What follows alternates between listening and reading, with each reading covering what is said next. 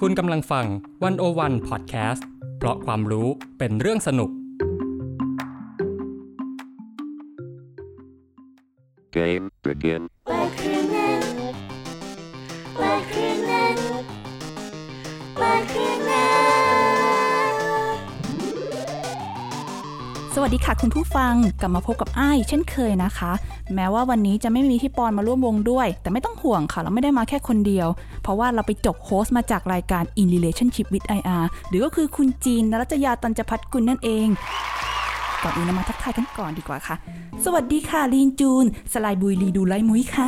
Ja, jeg har det bra. Og jeg var nettopp ute på restaurant og bestilte jeg innbakt kylling. Og det var god. ฮะเอ่อหมายถึงจีนบอกว่าสบายดีค่ะ ดีใจที่ได้กลับมารายการนี้อีกครั้งค่ะคุณผู้ฟัง เปล่า เมื่อกี้บอกว่าไปกินไก่ทอดมาอร่อยมาก เอ่อคือเมื่อกี้เพิ่งไปกินข้าวมาสินะคะ งั้นไม่ทราบว่าอาลาดกูดข้างล่องนู่นเป็นอย่างไรงุยล่างคะ Det var veldig varmt. เออจีนหมายถึงอากาศดีมากแบบลมพัดตึง ตึง ตึงเหมาะแก่การออกไปเดินเล่นเพราะหมาสักตัวสินะคะ เปล่า เมื่อกี้บอกว่าโคตรร้อนเลยโควิดก็ยังไม่หยุดระบาดวัคซีนลงทะเบียนไปแล้วก็ไม่รู้ว่าวัคซีนจะพอหรือเปล่า โอ้ปวดหัวเหลือเกิน แหมหน้าสงหลานสูงลงจุงเซย เลิดกูดลามูในยุครัฐลานบูนี้คือนี้แหละ อะไรนะ อ่าหมายถึงน่าสงสารจังเลยจีน คือช่วงนี้อากาศมันร้อนค่ะ ก็ทำใจร่มๆกันหน่อยสิ แล้วทำไมเราจะต้องเล่นท่ายากกันตั้งแต่แรกด้วยอะเพื่อน คือทำไมเราไม่พูดภาษาเดียวกันตั้งแต่แรก เรานี่หมายถึงละฉันเหรอ เปล่า หมายถึงคนทั้งโลกนะทำไมไม่พูดภาษาเดียวกันตั้งแต่แรกวะ อ๋อ นี่คือคำถามสินะ ที่มาร่วมรายการกับเราในวันนี้เพราะว่ามีคำสามแบบนี้สินะ อ่ะถูกแล้วถ้าเราอยากรู้เราจะต้องทำยังไงล่ะ เราก็ต้องทำยังไงล่ะเพื่อน เราก็ต้องเปิดเครื่องนำฮะ เปิดเครื่องเนื้อและเครื่องเนื้อของเราในวันนี้ก็คือ พี่อีฟปานิชโพสีวังชัยบรรณาธิการดีวันโอวันดอทเวสวัสดีค่ะพี่อีฟ หวัสดีค่ะหวัสดีสุภูสุขคนเด้อสำบายดีบอ อ๋ออ๋อเดี๋ยวเดี๋ยวพี่อีฟขอกลับมาหมวดภาษากลางนิดนึงเนาะเพราะว่าวันนี้จีนเนี่ยมีเรื่องจะมาถามพี่อีฟแหละ อ่า พี่ครับ ครับ เรื่องมันมีอยู่อย่างนี้ครับ ก็คือว่าทำไมคนทั้งโลกถึงไม่พูดภาษาเดียวกัน อุ้ยทำไมถามยากจัง เอ้ยมันก็ต้องท้าทายกันหน่อย รายการนี้เขายากแบบนี้ทุกครั้งอยู่แล้วเหรอ ไม่หรอก อ่ะ โอเคคำถามใช่ไหม ว่ามันทำไมคนเราถึงไม่พูดภาษาเดียวกันเนาะ เรามีเวลาพอจะย้อนไปสักเจ็ดหมื่นปีที่แล้วไหม นานไปหน่อยมั้ง อ่ะไปไปไปไปก็ได้พี่เขาจะพาไป อ่ะ อ่ะ โอเค อ่ะ ก่อนที่จะเราพูดว่าทำไมเราถึงไม่พูดภาษาเดียวกันทั้งโลกเนี่ย เราต้องย้อนกลับไปก่อนว่าภาษามันเกิดขึ้นได้ยังไงเนาะทำไมลิงอย่างเราเนี่ยถึงมานั่งอัดพอดแคสต์กันได้ใช่ไหม เออ นั่นน่ะสิ อ่ะเดี๋ยวเล่าให้ฟังแต่ว่าก่อนอื่นเนี่ยจะบอกก่อนว่าข้อมูลที่จะเล่าทั้งหมดนี้มาจากหนังสือสองเล่มเนาะแต่จะเล่าแบบแซบๆนัวๆให้ฟังเลย เล่มแรกก็คือมาจากเรื่องเซเปียนเนาะซึ่งคนน่าจะเคยอ่านกันอยู่นะคะ ของยูวาลโนอาแฮร์รี่เนาะนักประวัติศาสตร์อิสราเอลนะคะ อีกเล่มหนึ่งคือเล่ม A Little Book of Language นะคะอ่าภาษาถอดรหัสพระจันทร์การสื่อสารของมนุษย์นะคะ เขียนโดยคุณเดวิดคริสตันเนาะซึ่งตีพิมพ์ภาษาไทยด้วยสำนักพิมพ์มุกสเขบเพื่อนบ้านเรานี่เองนะคะขายของขายของ นิดหน้อยนิดนึง ค่ะโอเค เอาพร้อมพร้อมเวลาพร้อมย้อนเวลากันยัง พร้อมมาตั้งแต่ชาติ พร้อ ที่แล้วแล้วค่ะ มสุดยอด เมื่อกี้ยังบอกประทับใจการพูดภาษาอะไรแล้วนะของจี Norwegian น Norwegian เจียน อ่า ของไอ้ภาษาอะไรนะ ภาษาลูภาษาลูใครๆภาษา ก็รู้กัน โอเคอ่ะก่อนที่จะเกิดรูกับนอร์วิเจียนเนี่ยมันมีเรื่องราวก่อนหน้านั้นมามากมาย มนุษย์เนี่ยเอาเราเราย้อนไปสักเจ็ดหมื่นปีที่แล้วเนาะมันเกิดเรื่องหนึ่งที่น่าตื่นเต้นมากก็คือ มันเกิดการปฏิวัติการรับรู้ของโฮโมเซเปียน ปฏิวัติการรับรู้เหรอคะ ใช่ ฟังดูยิ่งใหญ่เนาะ การ มาก ปฏิวัติการรับรู้เนี่ย มันทำให้เราก่อสร้างสังคมที่ประณีตขึ้นมา หรือที่เรียกว่าวัฒนธรรม ต่อมามันมีชื่อเรียกว่าประวัติศาสตร์ อ่า อ่า เพราะว่าเรามีการปฏิวัติการรับรู้เราถึงมาถึงจุดนี้ได้ และ นะคะ ไอปฏิวัติการรับรู้เนี่ยมันคืออะไรคะพี่อีฟ อืมเล่าให้ฟังอย่างนี้ แต่เดิมเนี่ยย้อนกลับไปเมื่อประมาณ 2.5 ล้านปีที่แล้วเนี่ย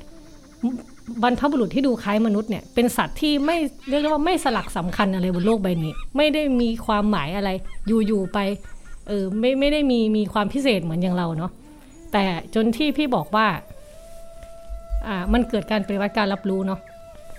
เกิดการปฏิวัติการรับรู้ได้ยังไง เราต้องย้อนกลับไปว่ามนุษย์โบราณเนี่ยมันมีหลายสปีชีส์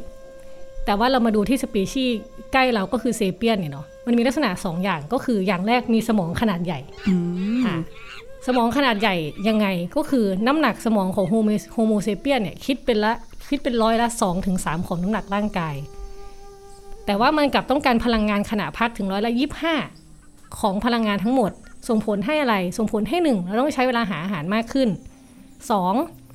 กล้ามเนื้อฟีบลงเออก็คือ มันต้องเปลี่ยนพลังงานที่ส่งจากกล้ามเนื้อแขนท่อนบนไปเนี่ยไปส่งให้สมองแทนอ่ะเปรียบเทียบเหมือนเปลี่ยนงบจากกลาโหมให้ไปใช้งบด้านการศึกษาแทน เอ้ยคุ้นๆนะ คุ้นๆ พอดแบบนี้ คุ้นอยู่แต่ไม่รู้ของเรางบมันเป็นยังไงเหมือนกันไม่รู้เป็นแบบนี้หรือเปล่านะ อ่าอันนี้ก็เอาไว้ก่อนไว้ก่อนไปไป อ่ะกลับมากลับ โอ มา เค แล้วทีนี้พอ อย่าเพิ่งอย่าอย่างแรกสมองใหญ่ใช่ไหม อ่ะ อ่ะ ใช่ อาจีนจะถามว่าอะไรเมื่อ อ๋ กี้ อแล้วพอทีนี้เราสมองใหญ่แล้วกล้ามเนื้อเราฟีบลงเนี่ยแล้วมันเกิดอะไรขึ้นต่อพีบ มันมีอีกเรื่องหนึ่งที่เราเกิดขึ้นคือจู่ๆมนุษย์บรรพบุรุษเราเนี่ย ก็ไปเดินตัวตรงบนขาสองข้างเลย จากสี่ข้าง จากสี่ เนี่ยนะ เออจากสี่ที่มันจะมีเอามือเท้าเดินสี่ขาใช่ไหม อืม เนี่ยจู่ๆมนุษย์ก็ยืนตัวตรงบนขาสองข้าง ยืนแล้วไปทำยังไงทำให้เรายืนมองเห็นเหยื่อกุ๊กกุ๊กกุ๊กกุ๊กอยู่ในทุ่งหญ้าสวรรค์หน้าใช่ไหมมอง โอ้ มองเห็นและสิงโตมาไม่มา แล้วทีนี้ยังไงมือข้างหนึ่งไม่ได้ใช้บันพื้นมันก็ว่าง มือเราว่าง มือว่าง อ้าวมือว่างแล้วทำยังไง มือว่างก็เลยเอ้าก็เลยเอาไปทำอย่างอื่น อย่างเช่น ทำอย่างอื่นเช่นบอกคว้างก้อนหินอย่างนี้ หรือโบกให้สัญญาณเห รือพิมพ์งานอย่างนี้ หรือพิมพ์งาน โอ้ สงสัยเขาน่าจะรู้ว่าเราจะมาพิมพ์งานในอนาคตเขาก็เลย อ๋อ เดอพอเออใช่ไหม พอมือว่างเสร็จปุ๊บทำยังไงมือ ไม่มีอะไรทำแทนที่มันจะใช้เดินต่อแต่บนพื้น มันไปคว้างก้อนหินมันโบกให้สัญญาณมันเลยทำให้เกิดการเพิ่มกระแสประสาท แล้วก็ทำให้กล้ามเนื้อมันได้แบบฝึกทำงานที่ละเอียดมากขึ้นทำงานละเอียดมากขึ้นยังไง เราก็เลยสร้างเครื่องมือที่ประณีตแล้วก็ซับซ้อนขึ้นได้ เช่นพวกแบบทำลิ่มทำอะไรแบบเนี้ยเออ แต่ว่าทีเนี้ย มันไม่ใช่แค่นั้นนะไอการที่จู่ๆบรรพบุรุษเราเดินตัวตรงบนขาสองข้างอะมันไม่ได้ส่งผลให้มือเราว่างอย่างเดียว มันยังไงอีกคะพี่อีฟ มันเป็นส่งผลหนึ่งที่เป็นโศกนาฏกรรมของโลกใบนี้เลย ซึ่งก็คือ มันทำให้เราปวดคอเว้ย เอ้ยได้ไงอ่ะ จริง เฮ้ยได้ไง ๆ ปกติสมองถ้าเราเออถ้าเราเดินสี่ขาใช่ไหมไอตัวเนี้ยมันจะรับน้ำหนักคอได้ไง ตัวนี้ตัวนี้คือคอ ตัวตัวเขาเรียกว่าอะไรตัวแขน บ่า แขนเราบ่าเราอะจะรับน้ำหนักคอได้ แต่พอจู่ๆเรามายืนสองขา เอ้า คอมันหนักไงหัวสมองก็ยิ่งแบบใช่ไหมน้ำหนักสมองเราก็เยอะอะไรอย่างเงี้ยเราก็เลยปวดคอ อ๋อแล้วเราก็มานั่งพิมพ์งานเพราะมือว่าง ใช่ เนี่ยดูสิ ยิ่งปวดหลังปวดคอกันไปใหญ่เลย เพราะว่าอีมนุษย์เนี่ยมันดันไปยืนสองขาซะอย่างนั้น ใช่ ยืนสองขาทำไมต้องกลับไปถามบรรพบุรุษ เออ อ่ะแล้ว อืม แล้วเราแล้วพอยืนสองขาแล้วมันยังไงต่อพี่แล้วมันมันมันดียังไง ปวดหลังก็ปวดหลังแล้วการยืนสองขามันทำให้เรามีอะไรดีๆ เกิดขึ้นบ้างไหมพี่ การยืนสองขา มันทำให้เรามีอารยธรรมไง อย่างที่เกริดไว้ตอนต้นว่ามันเกิดการปฏิวัติการรับรู้ใช่ไหม ก็คืออย่างนี้ในช่วง 70,000 ปีที่แล้วถึงถึง 30,000 ปีเนี่ย มันมีการสร้างอะไรเยอะมากเลย สร้างเรือ สร้างตะเกียงน้ำมัน คันธนู ลูกศร เข็ม มีการสร้างงานศิลปะ ที่ที่โด่ที่โด่งดังมากคือสิงโตสตาร์เดลที่มีหัวเป็นสิงโตร่างเป็นคนใช่ไหม ซึ่งสิ่งเนี้ยมันแสดงถึงการมีศาสนา มีการค้า มีชนชั้นทางสังคม เออ นักวิจัยเขาก็เชื่อว่าสิ่งเนี้ยเป็นผลผลิตของการปฏิวัติความสามารถทางการรับรู้ของเซเปียน ยิ่งใหญ่ คิดคิดดูว่าแค่เดินเดินสองขาเฉยมันนำมาสู่พัฒนามาสู่อะไรที่ไกลมาก เออ อืมทีนี้เขาก็สงสัยกันว่า อ้าว แล้วทำไมจู่ๆเซเปียนมันไปฉลาดกว่าสัตว์อื่น คือมันมันมีโฮโมหลายโฮโมเนาะ มันไม่ใช่แค่โฮโมเซเปียน มันมีโฮโมอิเล็กตัส มีโฮโม มีนีแอนเดอร์ทันอะไรเงี้ยเยอะ แต่เซเปียนเนี่ยเป็น เป็นคล้ายๆกับเป็นโฮโมเดียวที่เอาชนะสัตว์อื่นทั้งมวลอะ เออ ขึ้นมาได้ ทำไม เอออ อยู่ๆมันถึงได้โดดเด่นขนาดนั้นล่ะคะ เออเขาก็เขาก็เชื่อกันว่ามันมีการเปลี่ยนแปลงพันธุกรรมโดยบังเอิญ บังเอิญ เป็นเรื่องบังเอิญที่เราทำได้ เป็นเรื่องบังเอิญใช่ เป็นเรื่องบังเอิญที่เราเหิมเกริมขึ้นมา เป็นเรื่องบังเอิญที่เราปวดคอเนี่ยถึงตอนนี้ เออ ทีนี้เนี่ยมันมันก็เลยเขาเรียกว่ามันเป็นการกลายพันธุ์จนเกิดต้นไม้แห่งความรู้มันมีชื่อเรียกเนาะอืม นั่นแหละ ก็ถ้าเกิดว่าถามว่าทำไมเกิดกับเซเปียนก็คงตอบได้เพียงว่าน่าจะเป็นเรื่องบังเอิญล้วน คือพอละมือเราว่างเราเดินสองขา เราก็มีอารยธรรมเกิดขึ้นมาภาษาของเราเกิดขึ้นณตอนนั้นเหรอคะพี่อีฟ ๆมันมันมันพัฒนามาเยอะเนาะแต่ว่าภาษาของเซเปียนเนี่ยไม่ใช่ภาษาแรกในโลก เวลาเราพูดถึงภาษาเนี่ยมันยังไม่ใช่แบบโอ้ยการเขียนมีแกรมมาแล้วอะไรแบบนั้นเนาะมันค่อยๆพัฒนามาใช่ไหม แต่ว่าย้อนไปก่อนว่าภาษาของเซเปียนไม่ใช่ภาษาแรกในโลก สัตว์ทุกชนิดมีภาษาเป็นของตัวเอง อืม เออแม้แต่พึ่งหรือมดเนี่ยเขาก็มีวิธีสื่อสารกันด้วยวิธีของเขาใช่ไหมด้วยวิธีซับซ้อนเช่นบอกได้ว่า อาหารอยู่ตรงไหนอะไรอย่างเงี้ยเออแล้วก็ สัตว์มันมันมีมันมีเขายกตัวอย่างเนาะนักสัตววิทยาเนี่ยเขาไปทดสอบในลิงเขียว ลิงเขียว เออเขาบอกว่าลิงเขียวเนี่ยมีการใช้เสียงที่แตกต่างในการสื่อสาร สมมุติว่าบอกว่าระวังนกอินทรีมันจะพูดอีกเสียงหนึ่งร้องอีกเสียงหนึ่งแล้วมันจะมีเสียงที่ต่างไปบอกว่าระวังสิงโตไม่เหมือนกันนะนกอินทรีกับสิงโตเนี่ยใช้เสียงไม่เหมือนกันเขาเคยทดสอบไปเปิดเปิดเสียงที่ฝูงลิงเขียว เปิดเสียงที่เป็นคล้ายๆเสียงร้องของมันอะมันวิ่งหนีกันกระเจิดกระเจิงเลยนะ เพราะว่าได้ยินเพื่อนบอกว่าอ๊อกอ๊อกระวังสิงโตอะไรอย่างเงี้ย เอออะไร นะ อะไรแบบนั้นอะไรเงี้ย หรือเราจะเห็นยังมีนกแก้วที่สามารถเรียนเสียงคนได้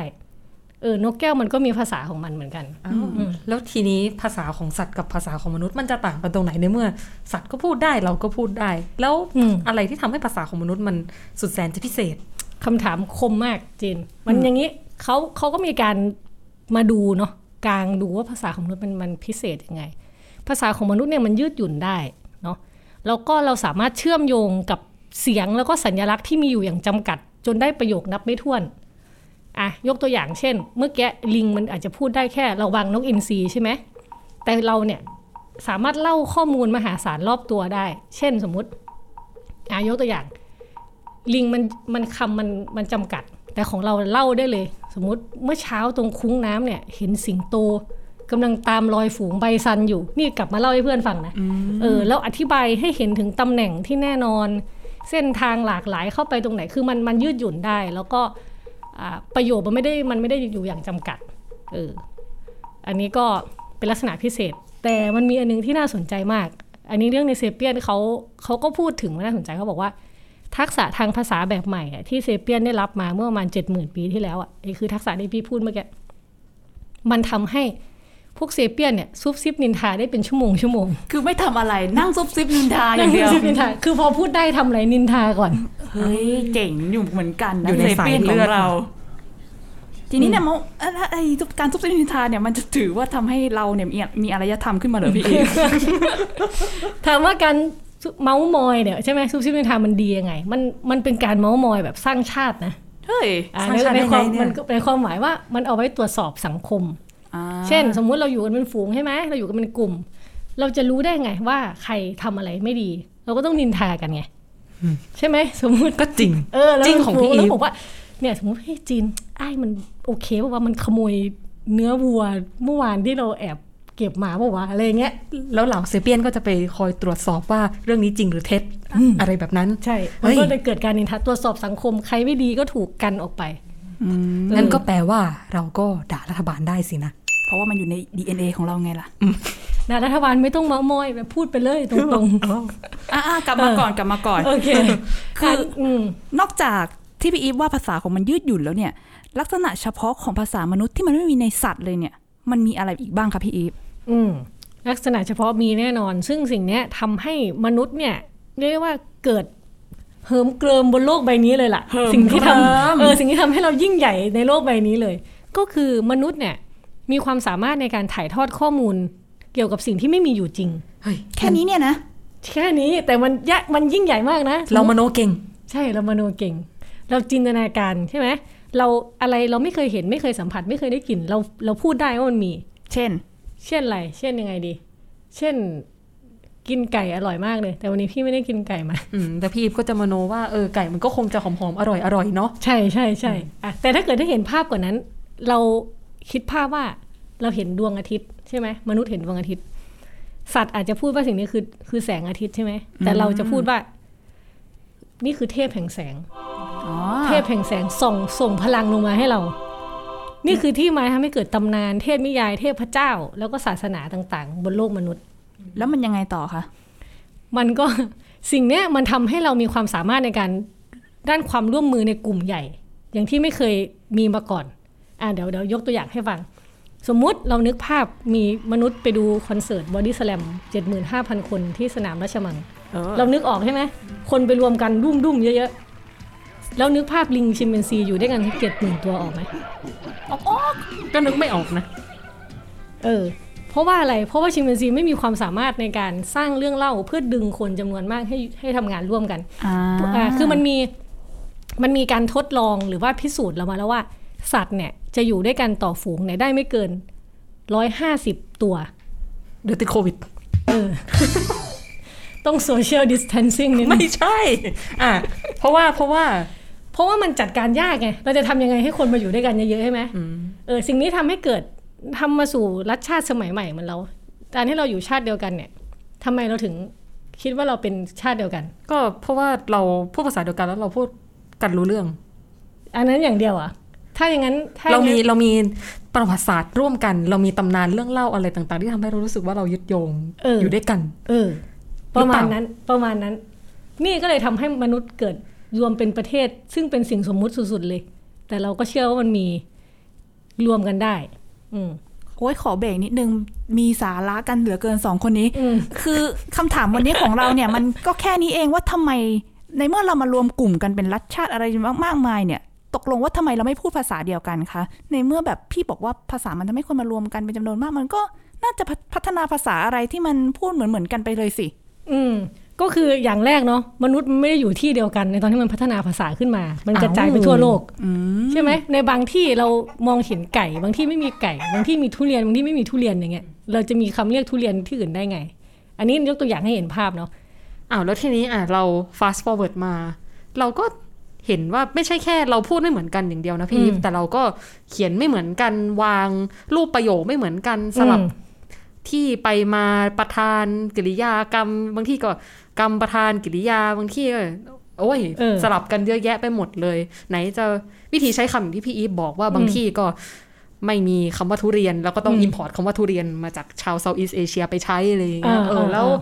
แล้วสิ่งเหล่านี้มันเกิดขึ้นมาได้ไงพี่ มันก็ หลัง ปวดหัวเหมือนกันนะไอ้พวกแกมมาเนี่ยทำไมไม่ตรงกันทั้งโลกใช่ไหม เออ ก็ไหนๆก็มีโอกาสพี่ขอเล่าว่าแกมมากับภาษาเขียนมันมายังไง อ่ะ ขอเวลาสักสองล้านปีได้ไหม อีกแล้วเหรอ ล้อเล่นล้อเล่น อันนี้อันนี้เร็วขึ้นเร็วขึ้น มันยากที่จะบอกว่ามนุษย์มีภาษาเขียนเมื่อไหร่เนาะแต่ว่ามันมีอย่างนี้มีความแตกต่างนะ เวลาเราพูดถึงภาพในผนังอะถ้ามีควายหนึ่งตัวนี่เราเรียกว่ามันเป็นอะไร ควาย ไม่ใช่เหรอ คงไม่ใช่งูหรอกมั้ง ก็มันเป็นควายอ่ะพี่อีฟพี่อีฟจะบอกไอ้ว่ามันเป็นอะไรอ่ะ ควายหนึ่งตัวมันเป็นอะไรมันเป็นผ้าป้าด อ๋อ เออโอ้ย อาจจะเป็นควายจริงก็ได้ ยังไงวะ เล่นมุกไปงั้นแหละพี่ สตาร์ฟไว้เนี่ย อ่ะอ่ะเป็นภาพวาดเป็น อ่ะ ภาพวาด เป็นภาพวาด แต่ว่า อย่างนี้มันมีการแยกว่าอะไรคือภาพวาดอะไรคือระบบการเขียน อืม ในผนังถ้ำอ่ะ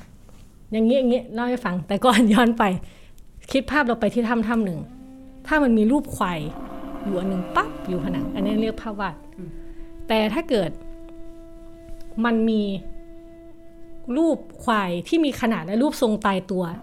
ปรากฏบนพื้นผิวเป็นแถวไล่ไปในทิศทางใดทิศทางหนึ่ง อันนั้นนะเรียกภาษาเขียน เราไม่เรียกฝูงควายเหรอพี่อีฟ โอเคเอออันนี้ดี อันนี้ดีว่ะ ขอโทษค่ะขอโทษค่ะเอากลับมาเป็นภาษาเขียน มันเป็นภาษาเขียนยังไง อ่ะก็มันอย่างนี้มันคือการสร้างระบบ อ๋อ มันคือการสร้างระบบให้ให้ภาพอะแหละพูดง่ายๆเช่นสมมติมีภาพมีขีดบนผนังหนึ่งหนึ่งหนึ่งเป็นขีดลงมาเอออันเนี้ยสิ่งเนี้ยรอยเช่นเนี้ยมันปรากฏขึ้นประมาณ 3 0,000 ปีก่อนคริสตกาล อืม คนเริ่มทำอะไรทำเครื่องหมายบากในกิ่งไม้ เช่นวันนี้เนี่ยฆ่าสัตว์มาสามตัวเอาบากบนไม้สามขีดเออหรือเก็บเมล็ดพืชมาได้สิบเมล็ดก็ไปบากใส่กระดูกหรือหรือใส่ไม้เขาเรียกว่าไม้ช่วยนับ อืม เอออันนั้นน่ยคือแรก ๆ ที่มนุษย์เริ่มเริ่มทำสัญลักษณ์อะไรสักอย่างบันทึกไว้ ทีนี้ต่อมาเนี่ยเมื่อประมาณ 3,400 ปีก่อนคริสตกาลเนี่ยระบบการเขียนก็เริ่มพัฒนาแล้วก็คือมีการขีดเขียนบนดินเหนียว อืม เออคือไม่ได้ขีดเขียนแค่บนไม้แล้วสักพักข้ามมาพันปีต่อมา เครื่องหมายเหล่านี้กลายเป็นกลุ่มเครื่องหมาย รูปทรงเหมือนลิ่มตั้งตรงตัวเล็กๆทำจากปลายก้านอ้อเรียกว่าอะไรรู้ไหมนี่ถ้าเรียนสังคมเราต้องเคย คุณฟอร์ม โอ้โห สุดยอดคูนิฟอร์มที่ใส่ไปโรงเรียนอะนะ นั่นมันยูนิฟ อร์ม แอะแฮะกลับมาก่อนสิเพื่อจะมีสาระหน่อยดิ คูนิฟอร์มคูนิฟอร์ม โอเคคูนิฟอร์มก็คือเขาเรียกอักษรลิ่มอะ อ่า อืมที่เราที่เราเคยเคยได้ยินกันน่าจะคุ้นๆกันอยู่ ทีนี้เนี่ยคูนิฟอร์มมันมันมีเครื่องหมายประมาณ 800 ตัว โอ้ก็คือจากแค่ขีดขีดขีดนับจำนวนก็ เออ กลายเป็นเอาขีด กลายเป็น ม อักษรริมประมาณ 800 ตัว อืม รูปทรงต่างกัน ซึ่งเขาใช้แทนอะไร ส่วนมากจะแทนพวกประเภทผลผลิต แล้วก็ส่วนต่างๆของร่างกาย เช่น หูตาอะไรเงี้ย แล้วก็ใช้จดพวกรายการทรัพย์สินแล้วก็บันทึกเหตุการณ์ รู้ไหมว่าระบบการเขียนแบบคูนิฟอร์มเนี่ยคงอยู่ถึง 2,000 ปีนะ ก่อนจะสาบสูญไป เมื่อมีการคิดค้นการเขียนที่สะดวกกว่า มหัศจรรย์ ทีนี้มันน่าสนใจตรงว่าระหว่างที่หลังจากนั้นเนี่ยมันก็มีการพัฒนาการเขียนในพื้นที่ต่างๆ ทั่วโลก ซึ่งอยู่คนละที่นะแต่ก็พัฒนาของตัวเองใช่ไหมเช่น จีนเนี่ยก็พัฒนาตัวอักษรเป็นตั้งแต่ 1,200 ปีก่อนคริสตกาลเนาะหรือชนเผ่ามายาเงี้ยก็มีคิดค้นภาษาเขียนของตัวเองเหมือนกัน ระบบพวกเนี้ยไม่เกี่ยวข้องกันเลย แต่ว่ามนุษย์เนี่ยประดิษฐ์ภาษาเขียนในหลายพื้นที่ของโลกของตัวเอง แล้วมนุษย์ในกลุ่มเดียวกันก็เข้าใจสิ่งเหล่านี้ตรงกัน ก็เข้าใจตรงกัน ก็คือมันก็ต้องสอนกันไง มันก็เลยเป็นเป็นคำตอบเหมือนที่พี่คุยก่อนหน้านี้ว่า ก็คนมันอยู่คนละที่มันพัฒนากันคนละที่ใช่ไหมภาษาก็เลยไม่ตรงกัน เนี่ยไม่ค่อยจะคุยกัน อืม สร้างปัญหาให้กับคนรุ่นหลังอยู่นั่นแหละ เออทีนี้ทีนี้ยังไม่ ยังไม่พอนะ การพัฒนาภาษาเนี่ยมันต่างกัน เช่นอะไรรู้ไหมภาษาจีนใช้ระบบอักษรภาพ อืม ก็คือหนึ่งหนึ่งอันในหนึ่งภาพหนึ่งแทนหนึ่งสิ่งใช่ไหมเช่น อ่า ตัวอักษรตัวหนึ่งแทนคำว่าบ้านไปเลย แต่ว่ามันก็มีระบบอีกหนึ่งคือระบบอักขระหรือแบบไทยอังกฤษอย่างเงี้ยที่เอาตัวอักษรมาผสมกัน อ๋อ เออมันก็ระบบไม่เหมือนกันอีก วุ่นวาย เออ ทำไมเราไม่ทำดี นั่น ๆ น่ะ ใช่ไหม สิ เออ อ่ะทีนี้เนี่ยมันก็ค่อนข้างจะวุ่นวายอ่ะพี่อีฟขออ ม ถามหน่อยเถอะ มันมีหลากหลายมากมายขนาดเนี้ยมันมีอะไรที่เราสามารถร่วมกันในหมู่มนุษย์ได้ไหมอย่างเช่นแบบคำศัพท์ที่ไม่ว่าจะพูดที่ไหน คนก็เข้าใจมัน อืม เหมือนกันอะไรอย่างเงี้ย อื้อหือชงมาหวานเจี๊ยบเลยอย่างนี้ เออ ก็ต้องเล่าแล้วนะ คือ อ่ะย้อนกลับไปกี่ปีพี่อีฟ ไม่ย้อนตอนนี้แหละ ตอนนี้เนี่ยภาษาทั่วโลกไม่รู้ไม่มีทั้งหมดกี่ภาษา ช็อตขึ้นหมดหน้า พี่อีฟอย่าถามเรื่องตัวเลขได้เปล่าไม่ชอบเลยอ่ะ โอเค ภาษาทั่วโลกมีทั้งหมด 6,000 ภาษา เยอะ เยอะ เออ แต่ว่ามะมันอาจจะมากกว่านั้นอีกนะอาจจะมาก 6,000 อีกที่ยังหาไม่เจอ โอ้ยังมีหาไม่เจออีก อืมเราไม่รู้ไงไม่รู้ใครพูดอะไรอยู่ที่ไหนบ้างตอนนี้ เราอาจจะประดิษฐ์ภาษากันเองก็ได้สักวันหนึ่ง เอออ่ะต้องลองหลังจบรายการอ่ะอ่ะทีนี้เนี่ยมันมีอะไรที่เหมือนกันใช่ไหมที่ไอ้ายถาม ทุกภาษามีประโยคเหมือนกัน อ๋อ มีคำนามมีคำกริยา มีสระมีพยัญชนะ มีจังหวะและทำนองเสียง แต่ว่าพอเราเรียนไปเรื่อยๆเนี่ยมันก็จะเริ่มมีเสียงที่ไม่คุ้นเคยใช่ไหมหรือบางภาษามีวรรณยุกต์ เคยเห็นฝรั่งพูดไทยอ่ะใหม่จะไปบ้านไหมไหมไหมเนี่ย เออคล้ายคล้ายคล้ายคล้าย เอออะไรเงี้ยวรรณยุกต์ถ้าไม่พูดวรรณยุกต์มันก็ความหมายมันก็ไม่ตรงอะไรเงี้ยคือแต่ละที่มันก็จะมีความแตกต่างไปใช่ไหมแต่มันมีสิ่งหนึ่งที่ไอ้ายบอกว่าเอ้ยมันมีคำไหนที่มันเหมือนกันไหมมันมีคนคนหนึ่งที่พูดได้ 40 ภาษา เฮ้ย คือเซอร์วิลเลียมโจนส์เขาเป็นผู้พิพากษาที่ไปทำงานในอินเดียเออ ไม่ใช่นักภาษาศาสตร์ ไม่ใช่นักภาษาศาสตร์ ผู้พิพากษา เออแต่เขาทำงานพูดได้4 40 ภาษา ว้าวซ่า เสร็จปุ๊บเนี่ยเขาก็ไปศึกษาภาษาสันสกฤตกรีกละติน เปอร์เซียเคลต์อย่างเงี้ยจนพบว่าภาษาเฮ้ยทำไมมันคล้ายกันยังเลย เออ คล้ายมากไม่น่าเป็นความบังเอิญได้ มันต้องมาจากภาษาเดียวกันแน่ๆ อันนี้คือเซอร์วิลเลียมเขาตั้งสมมติฐานนะ เออ ปรากฏว่ามันเป็นอย่างนั้นจริงเขาคิดถูก ตอนเนี้ยปัจจุบันเราเรียกภาษาโบราณนี้ว่าอินโดยูโรเปียนอ่าอินโดยูโรเปียนคือใครอินโดยูโรเปียนคือเผ่า อินโดยูโรเปียนที่เคลื่อนย้ายตัวเองไปหลายที่มาก แล้วก็ไปทิ้งหย่อนภาษาไว้ในในแต่ละที่นะพวกเขาเดินทางไปทางตะวันออกเข้าสู่อินเดีย แล้วก็ไปยุโรป ไปทุกที่จ ไปทุ ริ ก ง ที่ เป็น ย ค ก นทุกที่ ครับ เออก็ไปอินเดียไปยุโรปแล้วภาษามันก็พลิกผันไปมาระหว่างทางยกตัวอย่างคำหนึ่งคำว่าพ่อ ๆอืม อืม ยังไงครับ คำว่าพ่อเนี่ย ภาษาไทยคือพ่อใช่ไหมภาษาอังกฤษคืออะไร father ใช่ไหมภาษาละตินเนี่ย มันพี่ไม่แน่ใจว่าออกเสียงถูกหรือเปล่า แต่มันสะกดว่า p a t e r อ่า เนอะ แล้วมันก็มีภาษาสแกนดิเนเวีย ซึ่งไม่แน่ใจว่ามันเหมือนที่จีนพูดนอร์วีเจียนหรือเปล่า ภาษาตระกูลเจอร์แมนิก มันก็สะกดเป็น F A T E R อืม เออ มันก็คล้ายๆฟาเธอร์ของภาษาอังกฤษอะไรอย่างงี้เนาะ เออ หรือแม้แต่คำว่าอะไร คำว่าแม่ มัม มาเธอร์อะไรเงี้ย มันก็คล้ายๆกัน ใช่ไหม คือมันจะมีมีรากศัพท์ที่มันตรงกันอยู่ เขาก็คิดว่า เออ อินโดยูโรเปียนเนี่ยเผ่าเนี่ยไปหย่อนภาษาไว้หลายที่ทั่วโลก จนทำให้มันมีรากศัพท์เหมือนกัน จริงๆ ในนักภาษาศาสตร์เขาก็มีคำถามสำคัญกันว่า เป็นไปได้ไหมที่ทุกทุกภาษาเนี่ยจะมาจากภาษาดั้งเดิมเพียงหนึ่งเดียว เออ แล้วมันเป็นไปได้ไหม เขาก็คาดเดาว่ามันมีโอกาส เพราะคนมันเคลื่อนไปเรื่อยๆไง อืมจากเดิมที่อยู่ใกล้ ๆ กัน หรือเปล่า ไม่ไม่ได้อยู่ใกล้กันแค่เขาเคลื่อนแล้วทิ้งทิ้ง อ๋อ คำไว้ ทิ้งร่องรอยไว้ ทิ้งร่องรอยไว้ แต่ว่าพอภาษาแต่ละที่มันพัฒนาตัวเองไปมันมันก็จะต่างกันไปเอง แต่ต้นกำเนิดอะมีความเป็นไปได้ที่จะมีการเรียกอะไรบางอย่างที่มันเหมือนกัน อ่ะเมื่อกี้พูดถึงแบบพวกคำศัพท์ไปแล้วพี่อีฟ อืม แล้วถ้าเกิดแบบว่า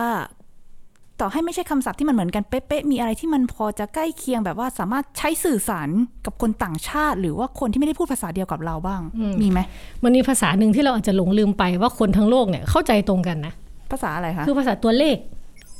อ๋อ เออเราเขียนเลขหนึ่งอาราบิกเนี่ย เข้าใจกันหมดเลย อืม อืม เออก็ ก็จริง โอเค เอาฟังเรื่องเรื่องเรื่องตัวเลขสักนิดนึงไหม ก็ได้ก็ได้ต่อให้ โอเค ถึงจะไม่ชอบสักเท่าไหร่อะโอเค สักหน่อยนึ โอง เค ไอ้พวกเด็กสายศิลป์เนี่ย ทั้งโต๊ะเลยครับ เป็นเด็กแบบสายเวทไงสายศิลป์โอเคโทษครับอ่าอ่าก็ อ่ะ อย่างที่บอกว่ามนุษย์มันเติบโตมาเรื่อยๆใช่ไหมเราก็มีการจัดหมวดหมู่จัดระบบคือเราเก่งละอ่ะพูดง่ายๆ ทีเนี้ยเราต้องมีการแบบจัดแบบระบบราชการใช่ไหมสิ่งที่ต้องจัดระบบได้เนี่ย การประมวลข้อมูลได้เนี่ย มันก็จะขยับไปเรื่อยๆ จนมันไกลไปจากวิธีคิดดั้งเดิมของมนุษย์ นั่นก็คือการเกิดการประดิษฐ์ภาษาคณิตศาสตร์ขึ้นในราวคริสตศตวรรษที่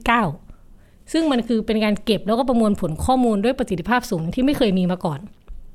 ภาษาคณิตศาสตร์ประกอบด้วยอะไร สัญลักษณ์0ถึง9ใช่ไหมเออแล้วก็มันมีเรื่องที่นิดนึงชวนสับสนก็คือว่าสัญลักษณ์พวกเนี้ยชื่อชื่อเรียกว่าตัวเลขอาราบิกใช่ไหมแต่ว่าเลขเลขอาราบิกเนี่ยประดิษฐ์ขึ้นโดยชาวฮินดูนะเออ แต่ทำไมไม่เรียกเลขฮินดูวะคะ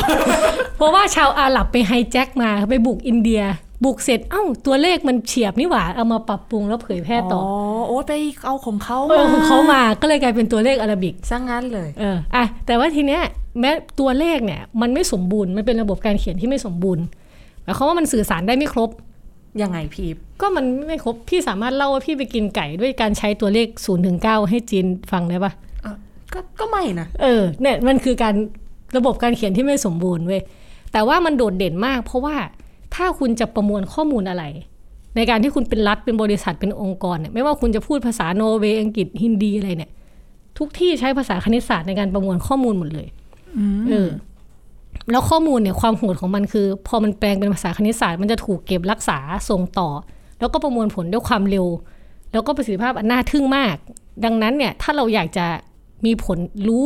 มีส่วนในการตัดสินใจของรัฐหรือองค์กร เราจะเป็นต้องรู้ภาษาคณิตศาสตร์เออมันยิ่งใหญ่ขนาดไหน มนุษย์พยายามเปลี่ยนแนวความคิดที่มันเป็นไอ้นามธรรมอะให้เป็นตัวเลข เช่น ดัชนีความสุขอย่างนี้ อ๋อ ดัชนีความซื่อสัตย์ดัชนีความยากจนเลย KPI ต่าง ใช่ คือพยายามแปลงให้มันกลายเป็นตัวเลข ไม่ชอบเลย ไม่ชอบเลยใช่ไหมดู เออ ไอ้ดูจะไม่ชอบตัวเลข ๆ มา แต่ ก เขาว่ามันก็วัดได้ใช่ไหมมันถึงมีประสิทธิภาพมาก ก็ไม่รู้ว่ามันวัดได้แค่ไหนนะ แต่เขาก็บอกว่า คือเมื่อไม่นานมาเนี้ยคณิตศาสตร์เนี่ยปฏิวัติวงการ คือไม่เอาละศูนย์ถึงเก้าเอาศูนย์กับหนึ่งพอ ใช้สองตัวมาใช้ในคอมพิวเตอร์ อืม ซึ่งคือเนี่ยที่เรานั่งดูกันอยู่เนี่ย ก็คือเป็นการผสมกันระหว่างศูนย์กับหนึ่งคอมพิวเตอร์ที่เราใช้อยู่ เออที่เราจะชอบเห็นในแมทริกซ์มาที่มันเป็นรหัสศูนย์หนึ่งศูนย์หนึ่ง ใช่ หนึ่งห ใช่ นึ่ง ใช่ ศูนย์ศูนย์ศูนย์ ใช่ อ๋ออั อันนี้ความโหดของมันคือ คือการเขียนเนี่ยมันเกิดขึ้นเพื่อรับใช้การเรียนรู้ของมนุษย์ใช่ไหม แต่ว่าพอมนุษย์มันพัฒนามาเรื่อยก็เลยมันอยากให้ความรู้ความรู้สึกนึกคิดเราด้วย อยากอะไรเงี้ย ก็เลยเปลี่ยนเลขเป็นศูนย์กับหนึ่ง ซึ่งนี่ยังไม่ใช่จุดจบของประวัติศาสตร์ เพราะว่ามันกำลังมีการคิดคิดค้น AI ซึ่ง AI เนี่ยใช้ภาษาแค่เลขสองเลขฐานสองของคอมพิวเตอร์เท่านั้น ก็คือศูนย์กับหนึ่งอย่าเพิ่งงงอย่าเพิ่งงง ทีนี้เราจะเห็นภาพว่าในหนังอย่างพวก The Matrix ที่จีนพูดหรือ Terminator อะมันเล่าเรื่องราววันที่เลขฐานสองอะปลดแอกตัวเองจากมนุษยชาติ ล้ำไปอีก ดังนั้นอย่าสบประมาทตัวเลข น่ากลัว โอ้ ก็เข้าเขาเลยเนาะเพราะว่าเขาก็เหมือนมีข้อถกเถียงกันอยู่ว่า AI พอประดิษฐ์ขึ้นมาได้แล้วเนี่ย อืม จะ ถล่มทลายมนุษยชาติไหมจะมีความสามารถที่มหัศจรรย์กว่าพวกเราหรือเปล่ามันก็คล้ายๆ กับพล็อดหนังที่มันเคยเกิดขึ้นมาแล้ว ใช่ งั้นเราอย่าสุปประมาทภาษาตัวเลข ถึงแม้ว่าเราจะมีภาษาถึง 6,000 ภาษ า ที่เราพูดไม่ได้ก็ตาม ทีนี้เนี่ย เออ ถ้าเกิดสมมุติเราเราทำให้ภาษาไหนภาษาหนึ่งมันหายไปมันจะเกิดอะไรขึ้นพี่อีฟอย่างเช่นแบบภาษา อืม คันจศาสตร์ไม่อยากให้มันมีอยู่เนี่ย แล้วก็ลบมันทิ้งไป เออ เราอัดพอดแคสต์ไม่ได้เลยนะ อย่างแรกเลย แต่ว่าไอ้ายถามดีถามดี คือภาษามันมีชีวิตอยู่ได้ด้วยอะไรรู้ไหมภาษามีชีวิตอยู่ได้ด้วยสามทางที่ทำให้มีลมหายใจก็คือ พูดเขียนแล้วก็ภาษามือ ภาษามือนี่ไม่ใช่แค่โบกมือไม่ไปกันนะ ภาษามือจริง ๆ อ่ะ ที่เขาเวลาประชุมสภาแล้วเขานั่งอยู่มุมล่างอ่ะ อ๋อ เออ ภาษามือก็ไม่เหมือนกันด้วย ภาษามืออังกฤษไม่เหมือนภาษามือที่ไทยนะ อันนี้แบบนอกเรื่องนิดหนึ่ง อืม อ่ะง่ายๆ ถ้าภาษาไหนที่ยังมี 3 สิ่งนี้ มีคนทำสิ่งนี้อยู่สืบทอดจากรุ่นต่อรุ่น แข็งแรงมากไม่หายไป เช่นอะไร อังกฤษจีนรอดแน่นอน ตอนนี้ไทยก็น่าจะรอด รอด มีคนใช้อยู่หลายล้านคน เนี่ยเราใช้อัดพอดแคสต์กันอยู่ตอนนี้เนี่ย เออ ใช่ แต่ถามว่าเมื่อไหร่ที่ภาษากำลังจะตาย ภาษาจะตายก็ต่อเมื่อคนสุดท้ายที่พูดภาษานั้นน่ะตายไป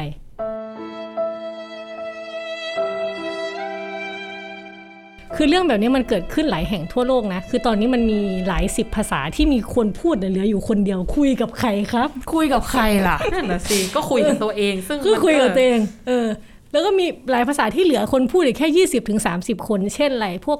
ชาวเผ่าในบราซิล หรือชาวเผ่าในอินโดอะไรเงี้ย แล้วไม่ใช่แค่นั้นเขาบอกว่าตอนเนี้ย ภาษาของโลกครึ่งหนึ่งเนี่ยอาจจะสาบสูญในร้อยปีข้างหน้า สมมุติหารนะ เมื่อกี้บอก 6,000 ภาษาใช่ไหม ทุกทุกสองสัปดาห์จะมีภาษาหนึ่งภาษาในโลกหายสาบสูญไป ขนาดนั้นเลยเหรอ ใช่เนี่ยสองสัปดาห์เนี่ยกลับมาดูเลยหายไปอันหนึ่งแน่นอน เอ้ยก็น่ากลัวเหมือนกันนะ น่ากลัว ทีนี้มันมันเลยมีแบบมีการอนุรักษ์ภาษาเกิดขึ้น อันนี้พี่ยกตัวอย่าง ในนิวซีแลนด์เนี่ยตอนนี้มันมีภาษาเมารีใช่ไหมที่เป็นชนเผ่าดั้งเดิมของเขาเนี่ย ตอนนี้ได้รับการอนุรักษ์ไว้ ก็คือเขาจะให้มีองค์กรหลายแห่งเนี่ย เลี้ยงเด็กอายุต่ำกว่าห้าขวบด้วยภาษาเมารี อืม แล้วก็โตขึ้นมาเนี่ยเด็กจะพูดภาษาอะไรก็ให้เลือกเอง